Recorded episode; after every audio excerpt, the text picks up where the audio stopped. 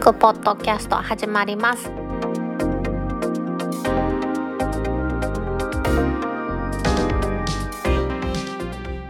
にせんにじゅうねんしちがつみっか、タックポッドキャストツーだいひゃくにかいめの始まりです。この番組は天王寺アップルクラブの大道とコメントのコーナーからはタックメンバーの北尾姫とお届けします。先日は ユージェー も大阪のオンライン開催ですね、ろくがつのにじゅうしちにちに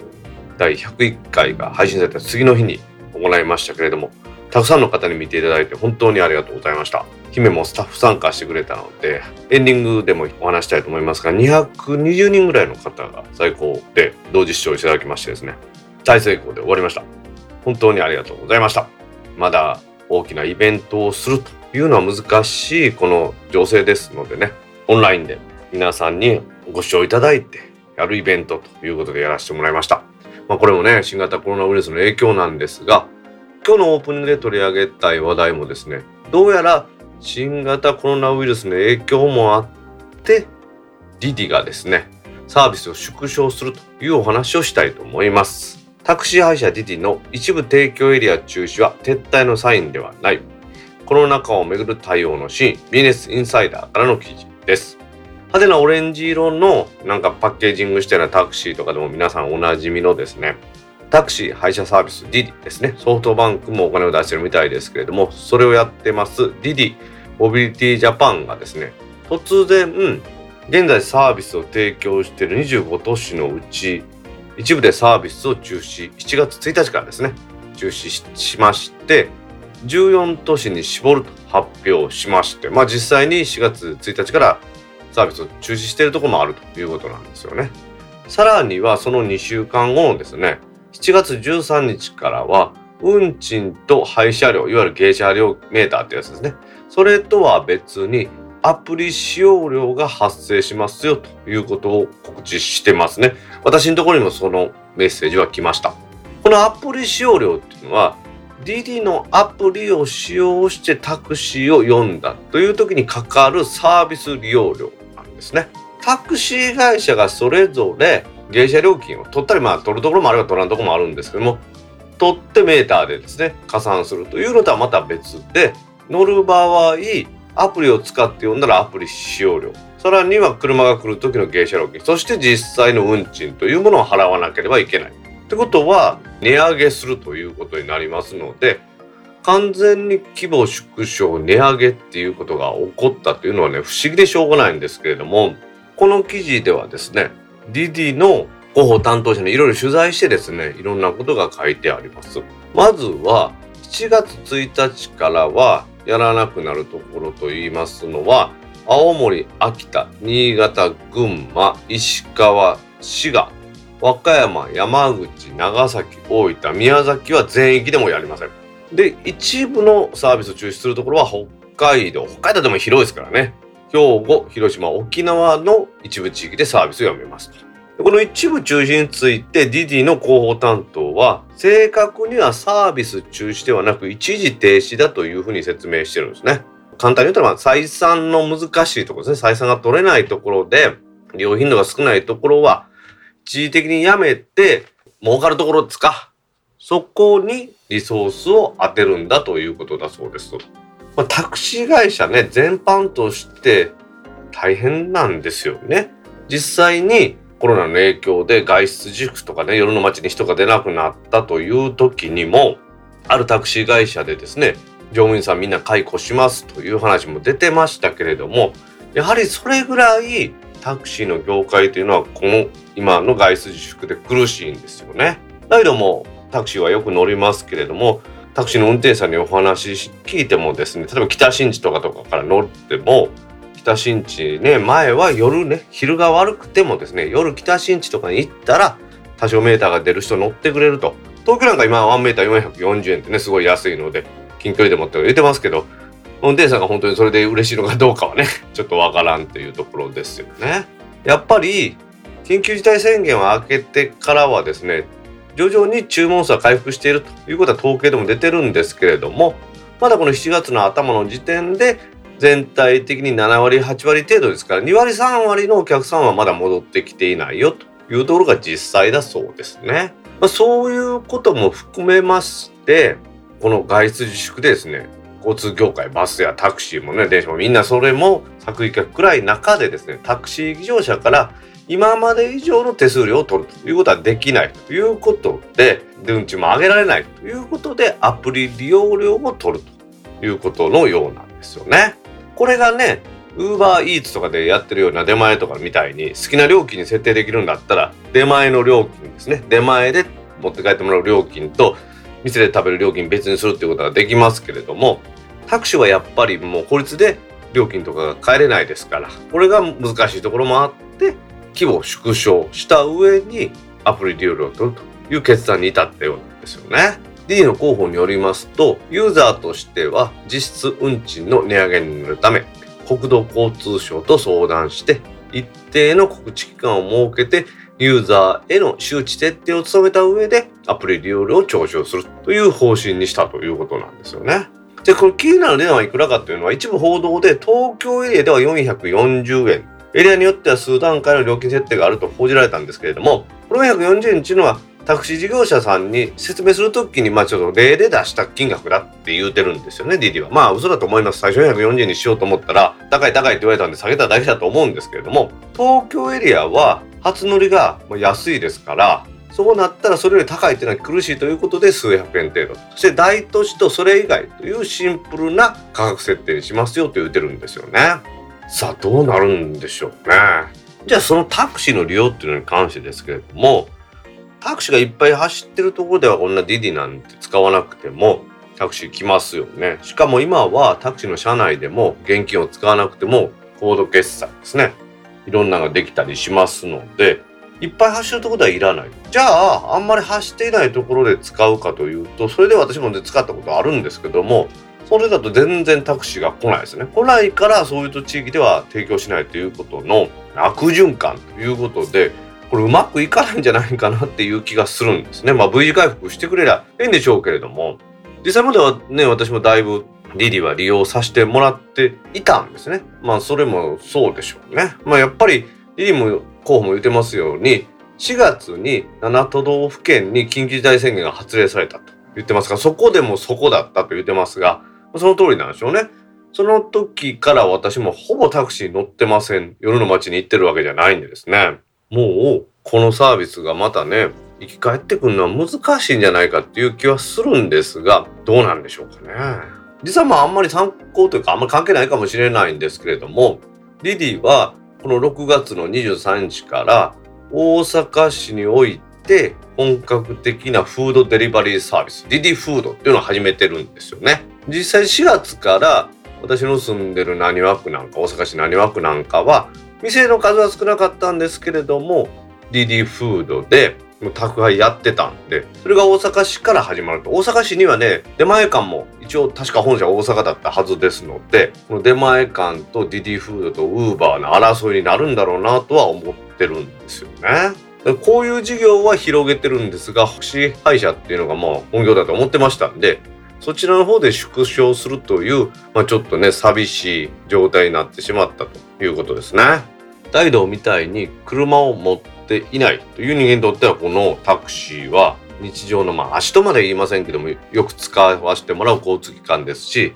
それを配車アプリで呼べるというのは大変便利だったんですよね。特に家から乗るときですね、それに便利だったんですよね。大道は大阪浪速区のまあまあ繁華街に近いところに住んでるんですが、住んでるところ自体は完全に住宅ばっかりなので、タクシーが流してるというようなところはないもんですから、その時に電話で読んだりするよりはですね、電話で呼ぶと時間かかるんですね。タクシー配車アプリがディディはじめですね、あとモブとかジャパンタクシーとかウーバーとかですね、大変便利だったんでですね、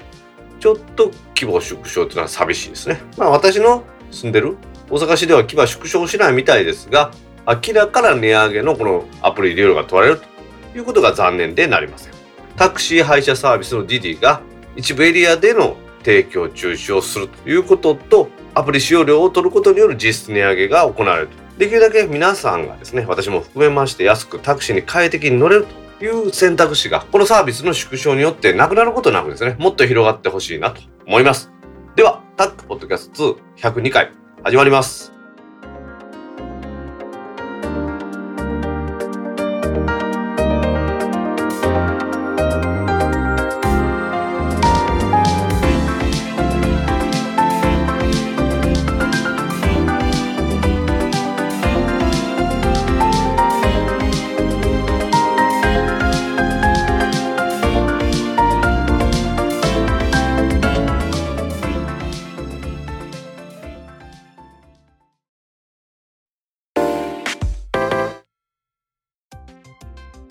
タック公式ツイッターアカウントでリツイートした記事を紹介します。にせんにじゅうねんろくがつにじゅうはちにちはちじさんじゅうはちふんにリツイートした記事です。楽天ミニ、対応バンドがにど変わっていた。汽笛はソフトウェア更新で配布。アイティー メディアニュースからの記事です。以前もうちの番組のオープニングで大々的に取り上げましたが、楽天モバイルのスマートフォン、皆さん買った人もねおるかもしれませんが、その楽天ミニの一部個体がスペック表にある対応周波数帯、つまりバンドに対応してなかった問題をめぐって、楽天モバイルはろくがつにじゅうろくにちに製造番号別のバンド対応状況を公表しました。楽天ミニはいちえんで売るっていうことをやりまして、 eSIM でしか使えないんですけれども、いちねんかん楽天モバイルは無料だというのを相まってですね、うちの番組もお得ですよと取り上げたところ、リスナーさんで買いました買いました買いましたという方がたくさんいらっしゃいましたが、出荷されません。もう一度おさらいしますけれども、もともとバンドの対応状況というのはみっつありましたよ。バンドいちがあるないというところです。そのバンドの話はやめるといたしまして、もともと出荷していた下ろく桁がさんごろくななはちより前の製品、そしてにばんめのロットというのがさんごろくなないちろくからろくはちぜろよんはちななの製品、その後の製品としてはさんばんめの製品でろくはちによんきゅういちというふうに分かれるということなんですね。で、今言いましたそのみっつの話で、にばんめの製品設計で実は技的をもらっていたので、いちばんめとさんばんめのバンド設計が異なっているものは違う技的、まあ後からですけどね、後出しじゃんけんですけれども、違う技的番号がついたまま出荷されているということで、冒頭にありましたように技的はソフトウェア更新で配布しますよということなんですよね。明確な法律違反ではないかもしれませんが、もともと無線機の技的マークというのは無線機なんかだったら見えやすいところに書いてたというのがあったんですが、その後ですね、ソフトウェアというか電磁的の表示でも構いませんよということになって、 iPhone やほとんどのスマートフォンでは設定の中を見ていくと技的マークがディスプレイに表示されるようになっているということですよね。じゃあいちばんめとさんばんめのロットのやつは今違反状態だとどうすんねんっていうとですね、これかなりふざけたことをやってるんですが、ソフトウェア更新をするということでそれで対応するんですけれども、それ以前の状態でまあ法律違反になってますけれども、その時にですね、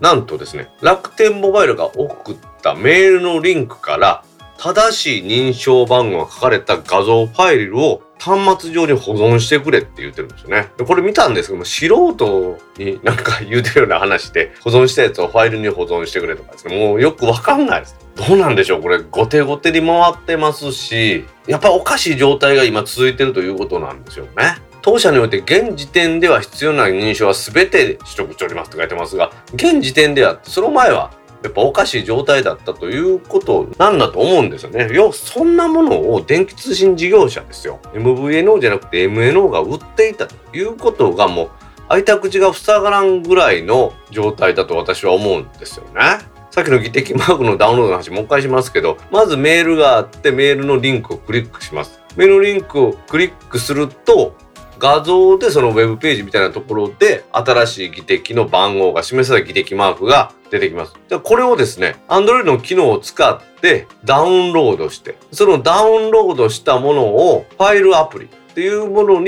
立ち上げて、そのファイルアプリのダウンロードフォルダを見て、そしてその中に入ってるかどうか確認して、それをタップしたら技的が表示されますって言うてるんですよね。おかしいですよね、やっぱりどう考えても。本来であればそうじゃなくって、我々と言いますか誰もが帰れないところにあるということが大事であるから、ソフトウェアアップデートはそうなるんでしょうけども、今それを表示したければダウンロードしようって、じゃあ私もそのページに行ってダウンロードしたらですよ、 iPhone で楽天ミニの技的マークが表示できて、はい、私これがこの端末の技的ですって言うんかっていう話ですよね。まあ、この番組で私と柴さんが紹介してために楽天ミニ購入された方は何名かいらっしゃると思うんですけれども、本当に紹介したもんとしてですね、申し訳ない気持ちでいっぱいです。私は無線従事者としてこの状態というのはおかしな状態だと思うので、是正は進んでるようですが、最初からこういう状態にならないようにできなかったのかなと思います。はい、この楽天ミニの問題、まだ収束には時間がかかりそうです。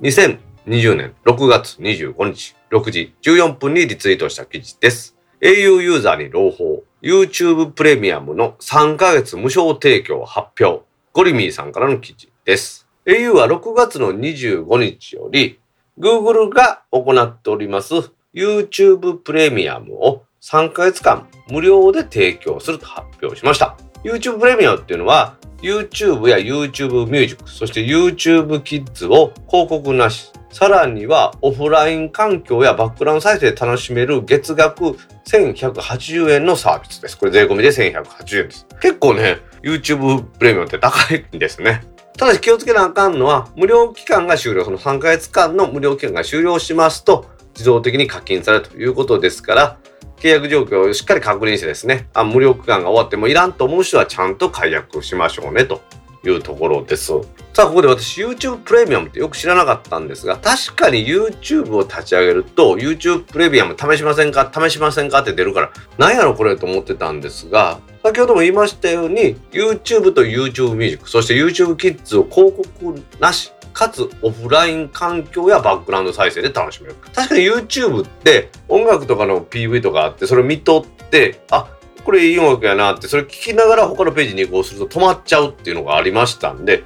これがそのままバックグラウンドで使えるっていうのは確かに便利なんですけれども、まあちょっとせんひゃくはちじゅうえんは超躊躇するところではありますよね。いい機会なんで、これ調べてみた主な特徴というのをいきますね。まず広告なし、中断されることなく好きなことに集中できますということですから、 YouTube って最近見る前になんかいっぽんにほん シーエム 見さされますよね。で、途中でもなんか急に シーエム になりますけど、あれがないということなんでしょうね。でからバックグラウンド再生、画面オフでも他のアプリを開いても動画や音楽はそのまま再生されますと。で、オフライン再生、ネットに繋がらない場所でも YouTube が楽しめます。このオフライン再生よくわからないです。ネットに繋がってなくてなんで YouTube 楽しめるのかなと思いながら、ちょっとわからないんで、また皆さん教えてください。で、 YouTube ミュージックの方はプレミアムサービスとしては広告なしで楽曲やミュージックビデオ、オフライン関係はバックグラウンドで楽しめます。 YouTube オリジナルズ、これはオリジナルシリーズや映画を広告なしで見れます。 YouTube キッズで広告なしの動画をまたオフライン環境やバックグラウンド再生で楽しめます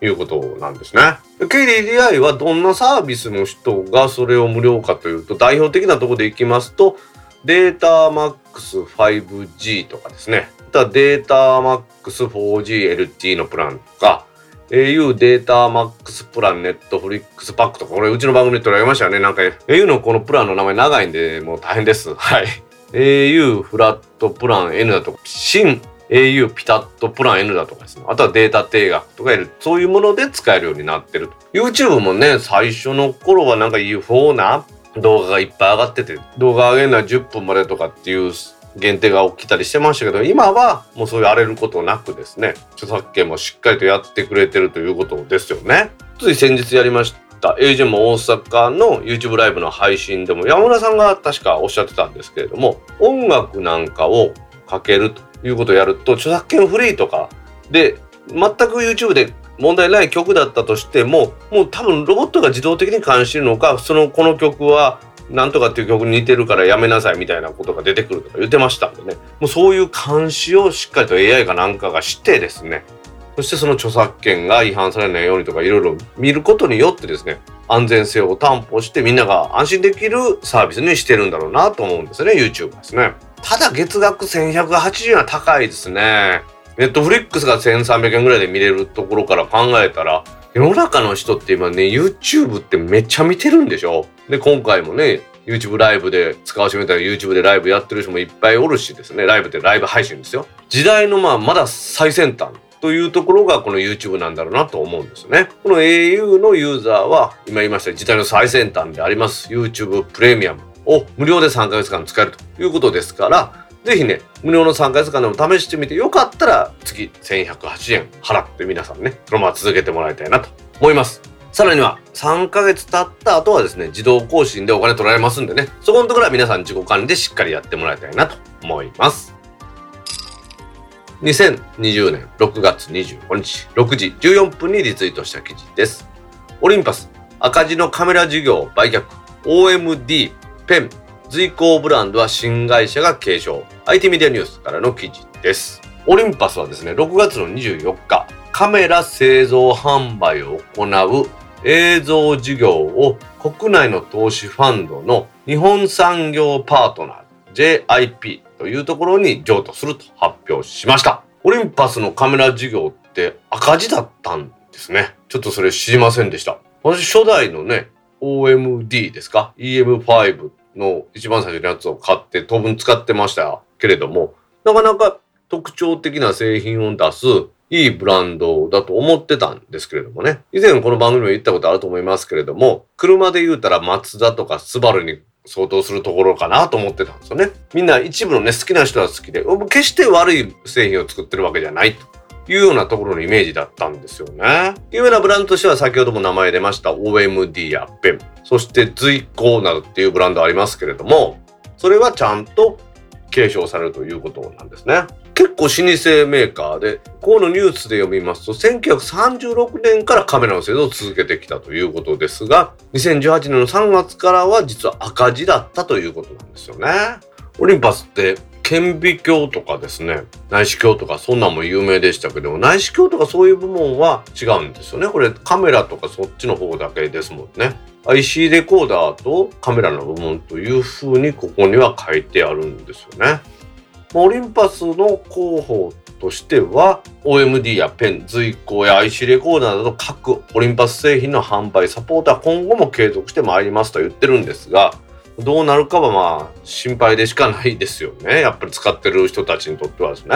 結構その例えばヤシカっていうブランドが京セラに合併されて、京セラヤシカってその後京セラブランドでカメラやってましたけど、京セラもカメラやめちゃいましたし、大阪ではですねミノルタっていうカメラのメーカーですね、アルファななせんとか有名なオートフォーカスをね、あれ単よん電池を何本か入れてやるっていうようなカメラ素晴らしいの出してましたけども、そちらもカメラ分は撤退しましたよね。やはりこの世界中の産業構造とか変わってるとかっていう問題も絡んできたのかなと思うぐらい厳しいんでしょうね。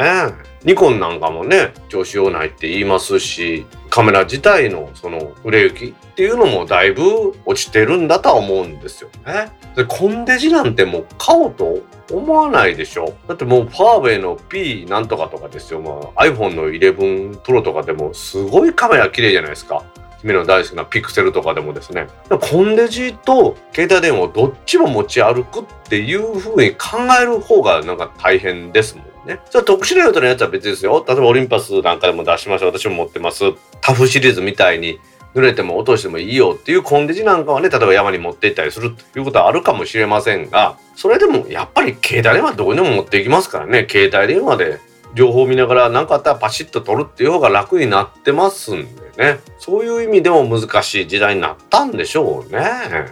えばデジタル一眼レフのカメラっていうのでも私も持ってますけれども、そんなに一般的ではないです。普通の人はやっぱりコンデジとかそんなんを買うっていうものだったんだはずなんですよね。そのコンデジが全く売れなくなってますんで厳しいのかなとは思いますよね。カメラコーナーとかビッグカメラとか行っても高級な機種はバーッと並んでますけど、結構安いのがないっていうですね不思議な状況になってますので、高級なもんってそんな売れないから大変なんでしょうね。私のお友達の人はね、そんな金に糸目つけずでっかいレンズとか買ってる人が多いですけれども、一般の人たちも相手していくオリンパスとしてはやはり赤字が続いて厳しくなってきたということなんでしょうね。オリンパスですね、歴史ある会社で歴史あるブランドです。このブランドがね続いて根強いファンもいますんでね、継続していることを祈ります。にせんにじゅうねんろくがつにじゅうさんにちはちじじゅうよんぷんにリツイートした記事です。新型コロナで帰れない船員増加の一途、日本郵船ではにせんにんちょう、世界で深刻化、乗り物ニュースからの記事です。世界の物流を支えてますこの海運、こちらでですね船員さんの交代ができなくって大問題が起こっているというニュースがありました。船で運ぶ通信というのもまだまだたくさんありますんで、そういう意味ではこの通信の原点である船舶輸送ですね、こちらでの問題というのはすぐに何かあるというわけではありませんが、じわりじわりと我々の生活に影響を及ぼす恐れがあるものですので、ちょっと取り上げてみました。記事から読みます。日本郵船はろくがつじゅうくにちに同社グループの新型コロナ感染症対策を取りまとめた特設ページを開設し、その中で船員交代問題について日本郵船からのご説明と題して動画を公開しました。中身としては新型コロナの影響下、各国が人の移動に制限をかけている中ですね、世界の物流を担う外交貨物船では船員の交代が滞るという問題が発生しています。日本郵船の貨物船では通常船員はさんかげつからろっかげつの乗務の後下船しますが、その交代ができず就業期間を超過して乗務している人が増えているのですと。これ補足説明しますと、外交航路の貨物船というのの船員さんというのは、ある港に行ってこいと言われて行って、そこから乗船して、そしてさんかげつかろっかげつ乗って、はい、あなたの航海はここまでですよと言った後は飛行機に乗って自分の国に帰るということをやっているんですね。まあそれは当たり前かもしれませんけど、自分とこの国に来るとは限らないですよね。日本郵船って日本の海運業者ですが、日本人船員さんもいっぱいいますが、日本に寄らない船っていうのもたくさんありますよね。中国の上海なんかでいっぱい物を積んで、そのままヨーロッパに行ったりアメリカに行ったりすると、北米に行ったりするというのがあって、日本には寄らずという。で、それが乗務がにさんかげつさんかげついじょうろっかげつみまんで終わって、じゃあ帰りましょうとしても、船から降りて上陸っていうんですかね、上陸が許可されなかったりだとか、もちろん飛行機も飛んでないので帰れないということなんですよね。この記事でも船員の国籍は多様で、下船地から飛行機などで母国を移動する必要があり、乗船する場合もやはり母国から乗船地まで飛行機で移動するケースがありますと。ところが各国は人の移動に制限をかけており、乗船中の船員は就業期間を延長し、また乗船を待つ船員は自宅待機を継続しているということなんです。今日本郵船だけで降りれない人がにせんにんおるということなんですよね。で、今世界中ではですね、これ エヌエイチケー ニュースであったんですが、船員数十万人が上陸できずと言われてますので、世界中ではですね、数十万人の船員さんが上陸できないし、交代もできないという状態が続いているということなんですね。国連の事務総長が世界中で船員たちが人道上、安全上の危機に直面しているという懸念を表明して、各国に船員を上陸させて交代させてくれという改善を求めているということですね。まあ、特別扱いしてもらいたいですよということのようなんですね。まあ、これ確かにかなり難しい問題ではありますが、船自体がその船員さんの交代する地域に今まで寄らなくてもそんな問題なかったということなんですよね。本当に今言いましたように、飛行機でですね、まあ、地球の裏側でも、そして何ヶ月か乗った後に、はい、お疲れさんでした、ここで終わりですと言ったら、またそこから飛行機で帰るという生活が船員さん当たり前の時代だったんですけれども、このコロナで船から上陸できない、上陸それぐらいはええとしても、その後の交代ができないという問題が発生してしまってるんですよね。船自体はまあ何ヶ月間も航海しても快適なように船はできてますからね、そんなに港港で上陸してっていうことは必要ないんでしょうけれども、交代できないっていうのはこれ大変な問題ですのでね、世界中のみんなでこれ考えていく必要があるんじゃないかなと思いますね。我々が生きていく世界の物流を担うこの貨物船の船員が交代できない問題、何か解決の糸口が見えればいいなと思います。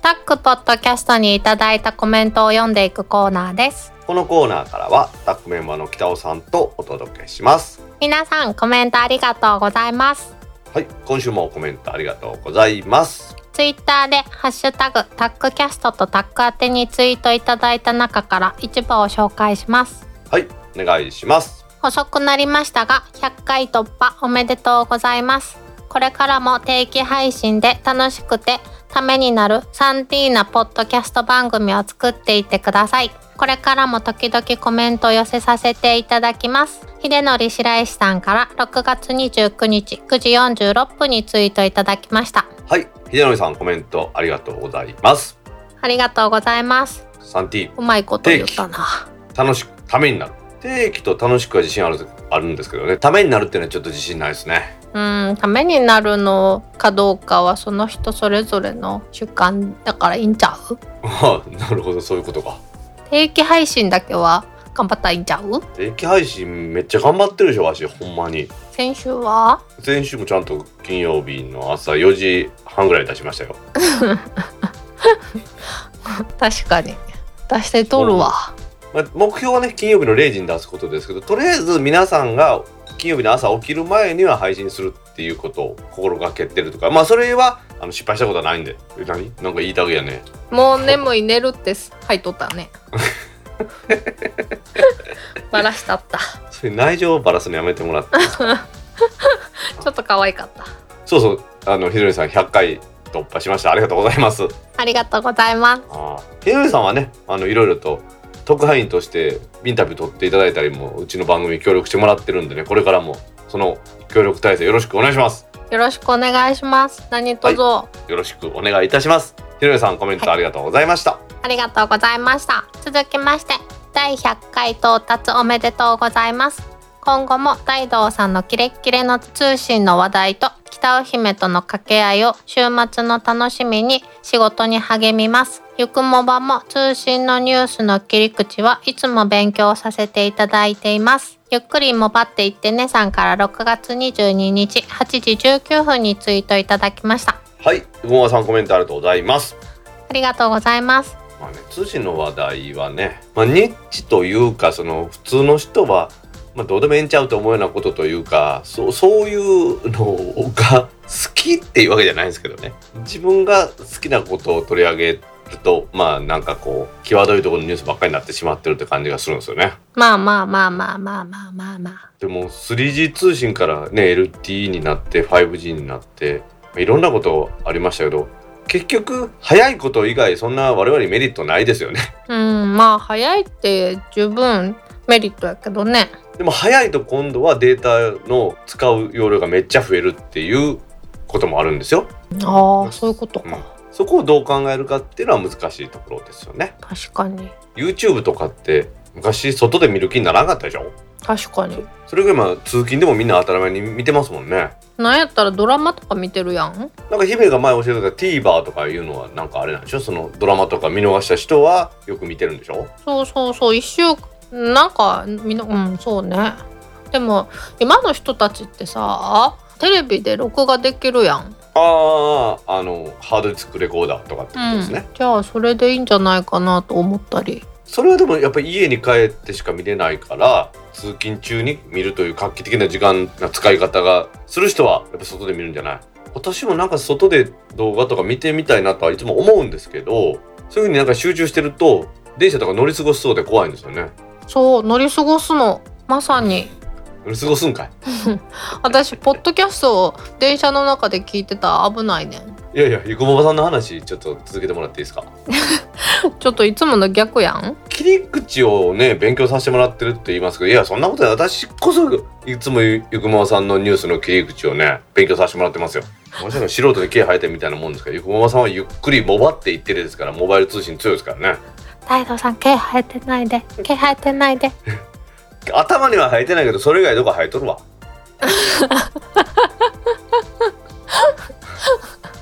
ガキはないねんだ。鼻毛とかやろ。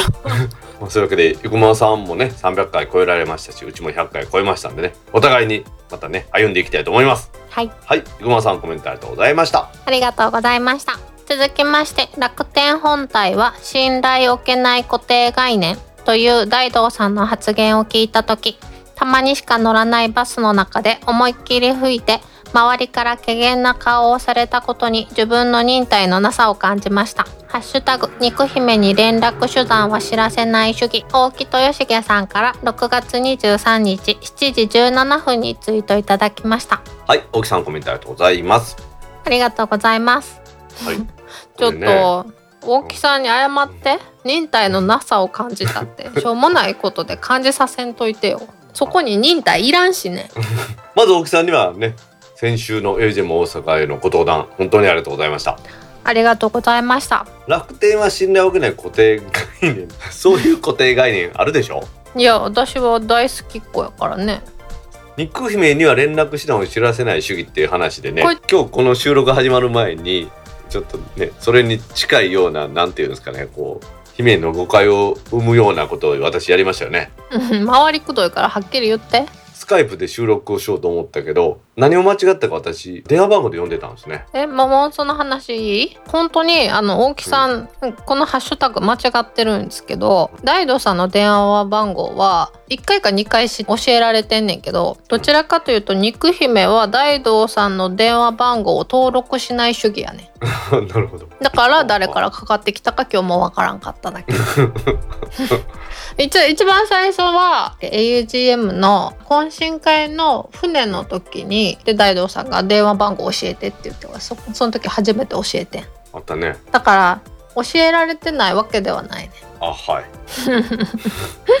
大木さんにいつもお世話になってばっかりで本当ありがとうございます。ありがとうございます。会社のお引越しおめでとうございます。呼んでくださいなんでやねんいらんもんとかあさりに行こうかな広いところに今度引っ越されたみたいですから羨ましい限りですね。さすがです。というわけで奥さんコメントありがとうございました。ありがとうございました。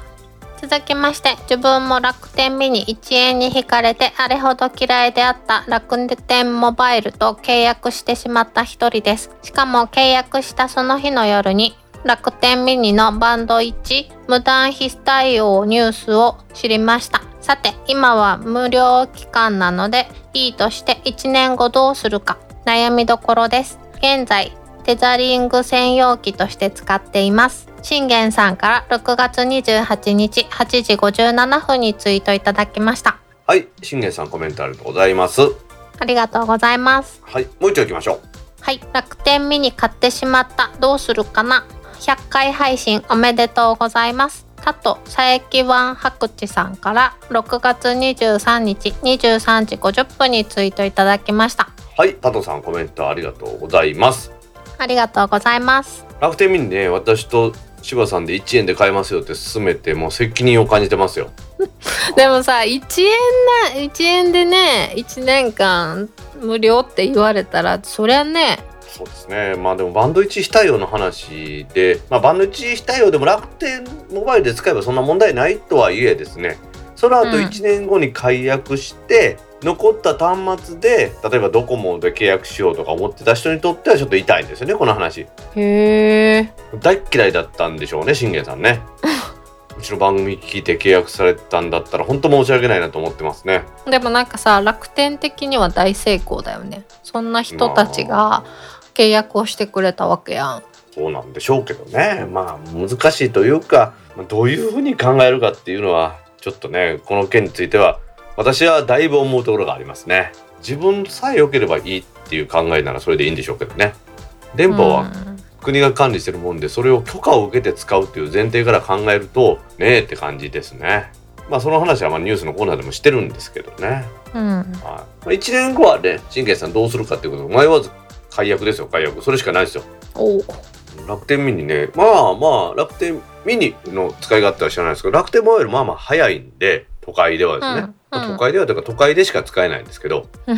視点から見ればいいんじゃないかなと思いますけど、楽天ミニはちょっといろいろとやりすぎた感があって残念でならないっていうのが正直なところですね。周りで使ってる人見たことある？ない。私もないんですよ。信玄さんテザリングの専用機として使ってるって言いますけど、 Wi-Fi ルーターとしてはあの大きさだったら小さくていいのかなと思いますね。確かに。でもね、小さいとバッテリーが小さいので電池がすぐなくなるっていうこれはしょうがないですよねそうか、うん、そうでしょ。どうしてもそれはしゃあないでしょ、まあ、姫が今使ってる MacBook Pro なんかもめっちゃ重いでしょ。重たいね。軽そうやのに重たいよね。あれ重たい理由っていうのはあの厚みのほとんどがバッテリーで、バッテリーのお化けなんであんな重たいんですよね。うん、でもそんなにバッテリーのお化けやのにこのサイズ感ってすごいね。電源を抜いた後も結構長いこと使えるんで、そういう使い方はおすすめですよ。ほんで夜閉じて寝てる時に充電しときゃいいんですから。あー、なるほど。皆さんに楽天ミニを紹介したのは責任を感じてますが、とにかくですね、技的の話もとりあえずはどうにかなったということはニュースのコーナーで言ってますんでね、いちねんご解約を知って次の使い道を皆さん考えてください。はい、信玄さん、タトさん、コメントありがとうございました。ありがとうございました。続きまして、巻き捨て卵焼き大成功。そう、私にとってタッグキャストは料理番組、違うプラスさんからろくがつにじゅうろくにちくじろっぷんにツイートいただきました。はい、プラスさん、コメントありがとうございます。ありがとうございます。ほら、料理番組言ってるやん。大成功やって、卵焼き、唐揚げ大好きなんですよね、私ね。みんな大好きだよ。で、家の近所の唐揚げ屋さん行くとですよ、唐揚げ弁当やってるんで、あのディディのフードサービスですか、うん、うん、これ実はオープニングで取り上げてるんですけど、あれの人がいっぱい来て、ウーバーよりそっちの方が多いですね。おー、次に持ち帰りよく来るのが警察官なんでやろうか警察署も近いし発署も近いからだと思うんですけど、とっかいいっかい警察官が来て、あのみっつよっつ持って帰るっていうですね、まあ、申し訳なく皆さん勤務中の横で私はビールを飲みながらあの見てるんですけどそこの唐揚げ美味しい？めっちゃうまいっすよ。へー、ちょっと味濃いめの方が美味しいよね。そうそう、そのね、ガーリックなんとかって言って、醤油とニンニクのつけたやつとかの。へー、以前はよく唐揚げやってたんですけど、なんかね、猫ちゃんがおるんで油で危ないんで、最近はオーブンであの焼く唐揚げですか、うんうんうんうん、あれをやるんですけど、あのニンニクをバーッとみじん切りにして醤油につけてですよ、でそこにちょっと揚げた唐揚げを、まあ、今焼いた唐揚げをさっと通すと美味しいですね。今日さ、生姜焼き作ってんけどさ、全然味ないねん。焦げ目をつけてから後入れしてん。あ、最後でやる方が美味しいですよ。うん、でも全然味ないねん。どうする？あれ、後から味付けするんやったらどうしたらいい？濃い口醤油とみりんとお酒とお砂糖で蜂蜜ちょっとだけ。私やったら醤油と酒だけにしますね。はー、ちょっと甘いなと思ってお醤油を足してしまってん。だからもう大丈夫かなと思って味見せずに焼いたら全然味ないねん。ちょっと食べる気にならんくてとりあえず置いてんねんけどお酒を多めにして、お酒って煮立つとものすごく甘くなるじゃないですか。すき焼きにも以前お砂糖を使わずやったことあるんですよ、お酒だけで。ああ、言ってたね。はあ、酔っ払う酔っ払うあかん、ほんまに料理番組になってきたわはい、もうちょっとそろそろいいんじゃないでしょうかはじゃあ、あのプラスさん、また美味しい卵焼き作ってください。はいはい、プラスさん、コメントありがとうございました。ありがとうございました。続きまして、セブンイレブンのサクサクコーンってエアリアルの オーイーエム。 シーウェブさんからろくがつにじゅうはちにちにじゅうさんじじゅうきゅうふんにツイートいただきました。はい、 シーウェブさん、コメントありがとうございます。ありがとうございます。これ探しに行ったんですけど、うちの近所、うん、セブンイレブン、うん、売ってませんでした売ってた？セブンイレブンなかった。同じじゃないかだからしょうがないからポテロング買った。ポテロングね、まあまあそれでもいいと思いますけど、でも多分このサクサクコーンってエアリアルとまるっきり同じ食感やからそうなんかも。ちょっとセブンイレブンの方が容量大きい気がするね。なんかさ、最近さ、うん、プライベートブランドっぽいやつって出してるのにいろんなところ で, で見るやつあるよね。うんうん、あるあるあるある、うん、私スルメを毎日の晩酌でおつまみで食べてんねんけど、すごいお気に入りのやつがあってそれセブンイレブンにしかないと思ってたらローソンにも売ってて、え、まるっきり一緒やんと思って。まあ、確かにプライベートブランドっていうのはね、例えばセブンイレブンとかローソンにそういう作る技術はないわけですから、そういうね、うん、有名なところに頼んで自分のところのブランド名入れてもらってるから、まあ、元は一緒かもしれんっていうのはよくあることですもんね。うん、なんでだろう、サクサクコーンって見たことあるけど、うちの近所のセブンイレブンが小さいからかな、あれ。ああ、そうかも。めっちゃメジャーなやつ揃えてなくて重要なさそうなものばっかり置いてる時とかない？ああ、それでもあれなんちゃうの、そのなんていうの、その地域の特性によるんかなって思いますよね。ああ、なるほど、うん、ほら淀川の河川敷にバーベキュー場あるじゃないですか。うんうんうん。あれの最寄りのローソンとかのなんかね、紙皿とか紙コップばっかり売ってるじゃないですか。売ってるね氷とかですね。普通のローソンではそんなもん買わねえよってのも売ってるじゃないですか、あの量がちょっと違うよねあそこね。そういうのもあるのかなと思いますね。じゃあちょっとセブンイレブンのサクサクコーン見つけ次第買います。ぜひお召し上がりください。シエルさんコメントありがとうございました。ありがとうございました。続きまして、私もココア入れました。職場でリサーチしたところ、誰もインストールしてませんでした。若い人の意見でクーポン等特典がないと誰も入れないのではと言われ、普及を考えると一理あるなぁと感じました。イクラムさんからろくがつにじゅうしちにちろくじじゅうさんぷんにツイートいただきました。はい、イクラムさんコメントありがとうございます。ありがとうございます。まあ、ココアに関してはいろんな考えがあるんで、まあ、その話は置いといたとしてですね、最近東京また落ち着いてないじゃないですか。うん。でこのねココア入れりゃ、ね、感染が落ち着くっていうわけでもないですから、入れて、うん、まあ、自分がそういうことがあったらみんなに知らせようっていうのは大切だと思うんですけど、病気ってなくなってないっていう認識に至ってもらいたいなと思いますよね。うん。でもね、私が乗ってる阪神電車にしてもですよ、結構な人ですよ。いやなんかね増えてきたよね。今なんか御堂筋線乗ってるからもっとすごいんじゃない？増えてきた。まあでも今の事態の前よりはやっぱり若干少ないけど、うーん、うんうん、いろんなとこでいろんな工夫はしてくれてるじゃないですか。仕切りを置くとかですよ、やってくれてますけど、まあそれがやっぱり功を奏してるとこはあるんでしょうね。だからなくなってると思わないっていうことが大事であると。正しくを恐れるっていうって言い方よく言いますけどね。うん。あとはなんか新しい生活様式とかってよく言いますけど、あれに関してはそのもっと具体的に言わんとようわからんですよね。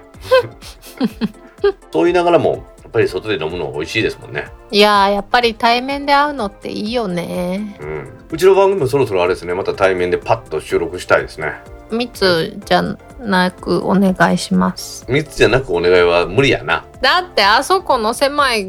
ボックスめっちゃ密やん。オンザ梅田？あ、そうそうそうそう。もうなんかあそこ電話ボックスぐらいしかないよね。電話ボックスぐらいしかないよね。ない、ほんまにない。超密やん。ちょっとイクラムさんの話からずれたかもしれませんけど、皆さん病気はまだなくなっていないという認識で新しい生活様式を取り入れてきていきましょう。はい、はい、新しい生活様式がどんなものかっていうのは聞かないでください。はい。イクラムさんコメントありがとうございました。ありがとうございました。続きまして、厚生省の接触確認アプリインストールしました。ニュースではシンガポールの例を取り、スマホのバッテリー爆食いみたいなことも放送されてましたが、大道さんの見識で不安は解消されました。ブラフォードにさんからろくがつにじゅうろくにちはちじよんじゅうななふんにツイートいただきました。はい、ブラさんコメントありがとうございます。ありがとうございます。イクラムさんの話についてブラさんもココアの話なんですが、ブラさんの話は技術的側面ということでは、そのシンガポールがやってたやつとはちょっと違って Bluetooth なんであんまり電力は食わないでしょうねっていう話ですね。うんうんうんうん、うん、それはオンにしてる時とオフにしてる時だったらオフにしてる時の方が電力は食わないっていうのは当たり前ですよ。だけど そのそこまで大きな違いはないですよっていうことを言いたいっていうことですね。うん、それはそうですけどメリットの方が大きいのかなとは私は思ってるんでね。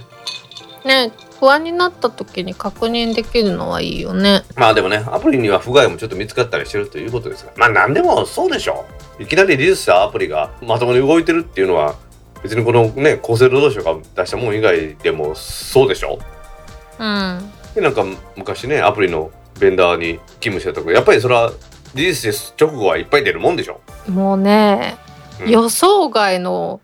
動きをするよねみんなね。あまあそうやね。いわゆるテストベンチというかね、テストした環境とは違う環境で使われる人がおって、えそんなことあるんですかっていうようなこと起こるやろ。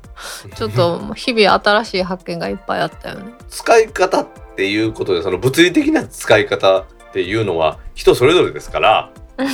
それはもうしゃあないですわね。例えばそのアップルペンシルいっぽんにしてもですよ、うん、利用法はいろいろあるじゃないですか。字書く人もおれば絵書く人もおればですね、それで耳の穴をほじくる人もおるでしょうから。例えが悪いんじゃじゃあ鼻の穴ほじくる人もおるでしょうから、ほじるにこだわらんでいいんちゃうかねじゃあなんて言うたらええのな、分かった。じゃあ頭皮が痒いの書く人もおるかもしれんじゃないですか。あ、はい、そういう風な使い方を持ってね、いろいろ考えなあかんというところで、まあでも本来の目的じゃないからええんかそれは。でもブラさんの厚生省ってね古いですね。厚生労働省ですよ、もうだいぶ前から。私なんか一瞬合ってるかなと思って、昔は厚生省と労働省に分かれてたんですね。それが一つになって厚生労働省、うんうんうん、そうだ、こんなに昔じゃなくない？いやいや、へいせいじゅうにねんの省庁改革の時ですからもうにじゅうねん経ってますね。最近のような気するけど。いや最近じゃないでしょイケイケの頃やろ。いやいや今でもイケイケですよ。もうおじさんがそんなん言うとかわいそうかわいそうって言うな。いや不安は解消されてよかったですね。うん、本当にそういう意味ではうちの番組ではそのためになるとかそんなのは考えてませんけれども、私がこの切り口でこうやりたいというのを考えてね、これからもやっていきますんでね、そういう意味では皆さんに役立つような情報が提供できたらなと思ってます。はい、ブラさん今週もコメントありがとうございました。ありがとうございました。続きまして今回は姫のうなずきが多いなぁみどりんさんからろくがつにじゅうろくにちはちじよんじゅうななふんにツイートいただきました。はい、みどりんさんコメントありがとうございます。ありがとうございます。いやー、みどりんさん恐ろしいとこに気づきますね。痛いとこ疲れたん？痛いとこ疲れましたね。これは、うん、うちの番組って私が喋ってる言葉も姫とやり取りするにあたっては次の話題に行くために、はい、そういうわけでとかっていう言葉を入れてるじゃないですか、うん、けどほぼ切ってるんですよね。あれ、そうそうなんですよ。必要なところは入れてますよ、話の流れでおかしくなるところは、うん、で姫が今言ってるうんうんもさんぶんのにぐらいはカットしてるんですよね。我々とやり取りするにあたって私にうんと言ってもらって、私がそれを聞いてから次の言葉を発するっていうのがあるじゃないですか。あ、そういうシステムやったんや、ね、知らんかった。運をいっこ削ると約じゅうびょうからじゅうごびょうかかるんですよね。そうか。なのでギリギリだったんで運はもうそのままずっと流していったんですよ。で結果的にうなずきが多いという、実は私のどうでもいいようなことも姫のうなずきももっといっぱい収録では入ってます、うん、はい、それを詰めて詰めて詰めて実はやってるんですよね。あのテンポを良くするために。ああ、ちょっと私大道さんよう頑張っとるなって思った今。スカイプで話してるとどうしてもタイムラグってあるじゃないですか、会話に。それをだから取り除いてテンポよくしてるっていうのはもうずっとやってますよ。だからだからいつも言ってるようにじゅっぷんはだいたいさんじゅっぷん、さんばいぐらいの時間編集にかかってますよって言ってるのはそういうことです。はー。でもまあね、なんかこう皆さんの聞きにくい状態で出すのも嫌なんでと思ってやってるんですけど。ありがとうございます。いやいや、もうありがとうございますというか、まあ、その皆さんに聞きやすいことが一番でしょ。だから聞いてもらえるんかもね。うなずきも多かったかもしれないですけども、さすがにどうでもいいところというか必要ないところは削りましたよ。そんなことしてから時間があるんですよね。一回聞いてこことここをカットしようと思って、もう一回聞いてカットしながら次に進んでいくっていうのを繰り返してるんでちょっと時間かかってるんですけど、まあまあもう編集サイルこれでね、前のダックポッドキャストの時からも含めてごねんぐらいやってますからもう慣れてはいるんですけどね。で時々私はマイクから離れるしね。でももう姫のマイクから離れるのに関してはその前のその調整の段階で時間かかってるんですね。申し訳ございませんでした。いやいや、そういうのはまあ今自動でできる動画多いんですけれども、どうしてもまあ手動でやらないといけないというか、聞いてみてあここ低いなここ上げ直そうかっていうのがあると大変なんで、一回最初に通して聞いてみたりするっていうのをやってるっていうところであるんですよね。はあ。聞こえなかったら喋ってないと一緒でしょ。なのでまあそう、そういうところはね、できるだけ皆さんに聞きやすいようにこれからもやっていこうと思ってます。いやー、みどりさんすごいね。聞いていただいて今度から姫のうなずきの回数を数えてみてください。いるそれ？いや、いりません。はい。みどりさんコメントありがとうございました。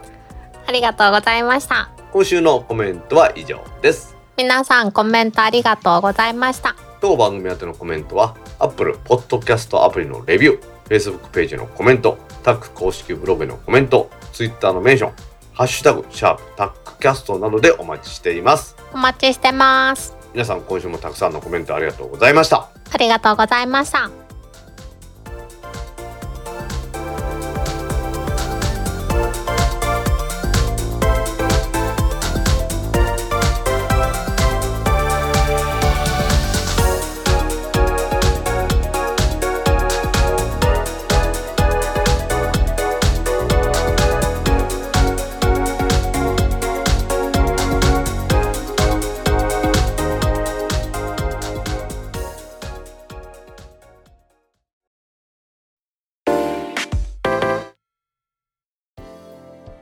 タックポッドキャストツーだいひゃくにかいもエンディングを迎えました。はーい。今週は先週にじゅうしちにちに行いましたエイジェも大阪オンラインでの開催をまず振り返ってみたいと思います。はい、姫もスタッフとして参加していただきました。お疲れ様でした。いやーよかったね。今回ご登壇いただいた方もみんな楽しんでいただいたような気がするんですよね、はい、私も楽しかった。ロサンゼルスから武藤さんに出ていただいてね、武藤さんも、うん、オールドマックについても語っていただいて楽しそうにお話しされてたんで嬉しかったですね。そして参加者の人たちもキラキラしとったよね。いや見えてないけどさコメントが湧いてたよね、はい、私としてはですね Zoom のミーティングルームからテロップ入れながら YouTube への配信っていうのを、まあね、密を避けるために一人でやってたんでなかなか YouTube のコメントまでは手が回らなくてですね、あ、はい、そっか、頭クラクラしながらやってましたまあでもね一定の成果は得られたと思うんです。反省点はねたくさんあったんですけれども、うん、一定の成果も得られたと思いますし、今回ね私なんとっても嬉しかったというか皆さんのおかげだなと思うのは、実はタックのミーティングをずっとやってたじゃないですか。このコロナのあれでみんな外出できへんから、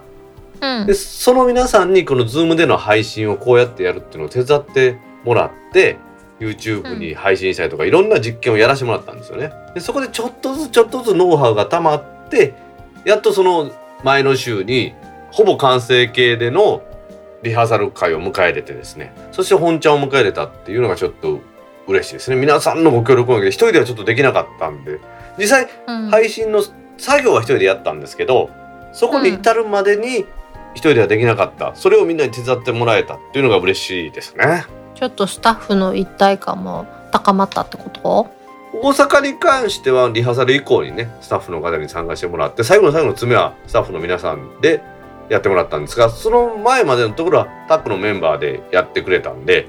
天王寺アップルクラブやっぱりいいなと思いましたね、うん、でもあの本茶で見てもらったあのあのテロップの入れ方良かったでしょ。なんか出てきた時最初 L 字型やって、まあ、逆 L 字なんですけどね本当は。最近ろくがつで梅雨で大雨が多いじゃないですか、うん、であれでほら大雨災害に気をつけましょうとかいうので、大雨の時のこのテレビで出てくるようなところの過去の映像とか出るじゃないですか。 あ, あれを見てですね、うん、あこれいいなと思って、へー、いわゆる配信している登壇いただいている方の話してる画面、キーノートの画面とかにかぶってテロップ入れても意味ないじゃないですか。なので完全外出ししようと思ってあの形になったんです。へー、何回かテロップ古いですよって指摘いただきましたねエージージー も大阪に参加されてない方のために言いますと、 YouTube で配信するときに Zoom ミーティングルームで画面共有なんかでプレゼンテーションしてもらっててる画面があるんですけれども、その左側と上側に隙間を作って、その左側には今誰が登壇中、上には題目と時間を書くっていうことをやったんですね。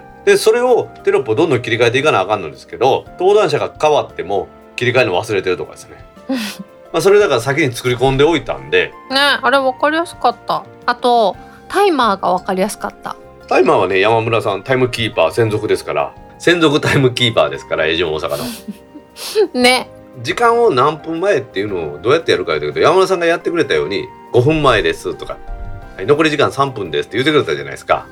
うん、あれがやっぱ分かりやすくてやっぱりいいですよね実際には、うん、なので、ね、次はどうでしょう、くがつまつからじゅうがつにエイジも大阪やりたいんですけど、コロナがどうなってるかっていうのはまだ分かりませんので、はい、どうするこうするっていうのはまだ言えないんですけれども、一つオンライン開催という道も開けたいうふうに私は思ってます、はい、新しいことってやっぱり大事ですよね、うん、何でもやってみてからしか分からんしね、うん、ではここでそのエンディングで伝えたいニュースとして、その新しいことで ケーディーディーアイ が就業時間のにわりを他部署で使える社内副業制度というのを導入したというお話をしたいと思います、はい、ケーディーディーアイ いちまんにんを超える正社員を対象にですね、本業本業っていうのもおかしいんですけれども、所属部署での仕事以外に副業先部署、同じ会社の中ですよ、そこで新しい視点を生かしたことを約にわりまでできる。にわりっていうのは多分時間だと思うんですけどね、就業時間って書いてますから、うん、にわりできるっていうのでイノベーションを起こそうっていうのをやってるんですよね。面白いね、まあ、これだけ大きい会社だからこういうことができるのかなと私は言う気がするんですよね。副業最近あれでしょ、 OK の会社って多いんでしょ。うーん、 OK と言いながらなんか結構それそれ副業できひんやんみたいなとこ多いけどね。じゃあこの ケーディーディーアイ の同じ社内でやるっていうのは、うん、ある意味やり、やりやすい副業なのかなと思いますよね。ううん。でもこれ副業ってどういうこと？サブのなりわいか。サブのなりわい？え、まあ英語と日本語混ざっとるけどな。ほんまや。勤務地に関係なくテレワークを利用してやるっていうことですから、プラスのお金としてもらえるんかなっていうと難しいんじゃないんですかね。うん、でもちょっとさ、フィールドがでかいから、うん、挑戦できそうなものは多いよね。営業がやりたくて入りましたとか、企画やりたくて入ったけど違う部署にとかってよく言う人おるじゃないですか。うん。あんなんのその不満解消の役割も兼ねてるのかなとは思うんですよね。ね、で実際その人が営業に採用されてなくても実際営業してたらすごい才能があってたりするもんね、うんうんうんうん、逆もしかりだよね。私営業向いてなかったみたいな。いいね、これ離職も防げるやん。そうそう、離職を防げるっていう意味では前言ったら社員をこき使う仕組みとしてうまくできてるなって実は思ってたんですよ。いや本当はこの仕事がしたくて ケーディーディーアイ に入ったんやけどさせてもらえないから別の会社でその職種に転職するっていうのって結構あるやん。ある。でもそれってさやってみないとわからないしお互いにとってリスクよね。それが社内でこう試してみてあ違うかったなっていうのを自分から望んでできるって画期的だなと思う。確かにそうかもしれないですね。いや面白いな。日本みたいなこの終身雇用があるところでこそこういう制度が生きるのかなと思うんですよね。うーん、そうじゃなければあれでしょ、ね、いやもういやいややめて自分で起業するわっていう風になるでしょ。うん、そうね。こういうことをやっていくと大企業としては最初のうちはさっき言ったように社員をこき使う方法としていいんですけど、うん、そのうちどんどん優秀な人材が流出していくんじゃないかという気がしますよね。そうよね。でも実際営業はしたいと思ってさせてもらえなかったけど、うん、営業をちょっと試してみたらめちゃくちゃ才能あって成績も伸びて、うん、いやじゃあ営業もっといけるとこあるんじゃないっていう転職のきっかけにはなっちゃうよね、うん、でもいろんな可能性があって楽しいじゃんね。副業の話やったんですけどなんか違う話になってますよね。なんで？多分姫がこれ紐解けば脱線させたんだと思いますよ。なんやろ今日私のせいにされる傾向にある。まあまあ今日だけじゃないですけどね。わ、まあ、そういう意味ではその社内副業なんて甘い言葉に乗ってねこき使われないようにみんなしたいと思いますね。うん、気持ちの持ちようじゃない？新しいチャレンジを応援してくれる会社とか。でもその例えば事業部制とかの大きい会社あるじゃないですか。あれの中でその事業部の壁を取っ払って横断的に物事をやろうとかってよく言うじゃないですか、うん、あれなんて完全に栄養に使われてるだけとしか思えないですもんね。ひねくれとるなぁ。私なんかもそういう、まあ、縦割りの組織にいますけど時々そういうことが起こるんですけどそういうところの、まあ、ピーティー ってあれじゃないですかプロジェクトチームとかに入ると結局いやそれってそれを正規にやる部署があるのになんで俺やってんねやなと思うことがあるんですよね。うん、それはねできる人の差がやねんってしょうがないねん。バレーボールで言うとレシーブしてトス上げるところまでの仕事ばっかりで私あの飛び上がってアタック打てないタイプなんでしょうがないんでしょうね。いやもうなんか確実なところに投げないといけない時とかあるやん。宙に浮いてしまってるけどこれをもう一回地面に戻さなあかん時とかさ、うんそういう時に必要な人ってなんか出てこうへん何人か、ね、あやばいってなった時に頼む人って限られてない。それは往々にして天才じゃなくて地道な努力やってる人ですね。そうねそうねそうか。そういうわけで エージェー も大阪皆さんのおかげで大成功を収めることができました。はい、ありがとうございました。またね皆さんのお目にリアルでかかるかまたオンラインにかかるかは分かりませんけれどもその時も応援してくださいね。はい、 ケーディーディーアイ の副業の話はちょっといまいち取り留めのない話となりましたけれども自分のできることは社会の、ね、ためにやっていくべきだというふうに思ってます。おー、ええこと言った。姫に褒められたところで今週のタックポッドキャスト終わりたいと思います。はい、それではタックポッドキャストだいひゃくにかいを終了します。はい、次回のタックポッドキャストだいひゃくさんかいは来週しちがつのとおかの金曜日に配信する予定です。はい、では皆さん来週も聞いてくださいね。バイニャー。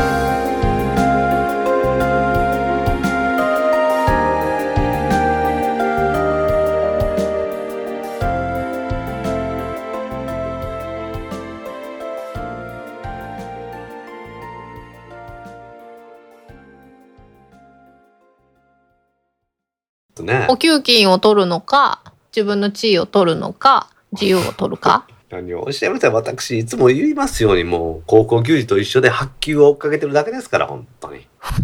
何ちょっとうまいこと言ってんの。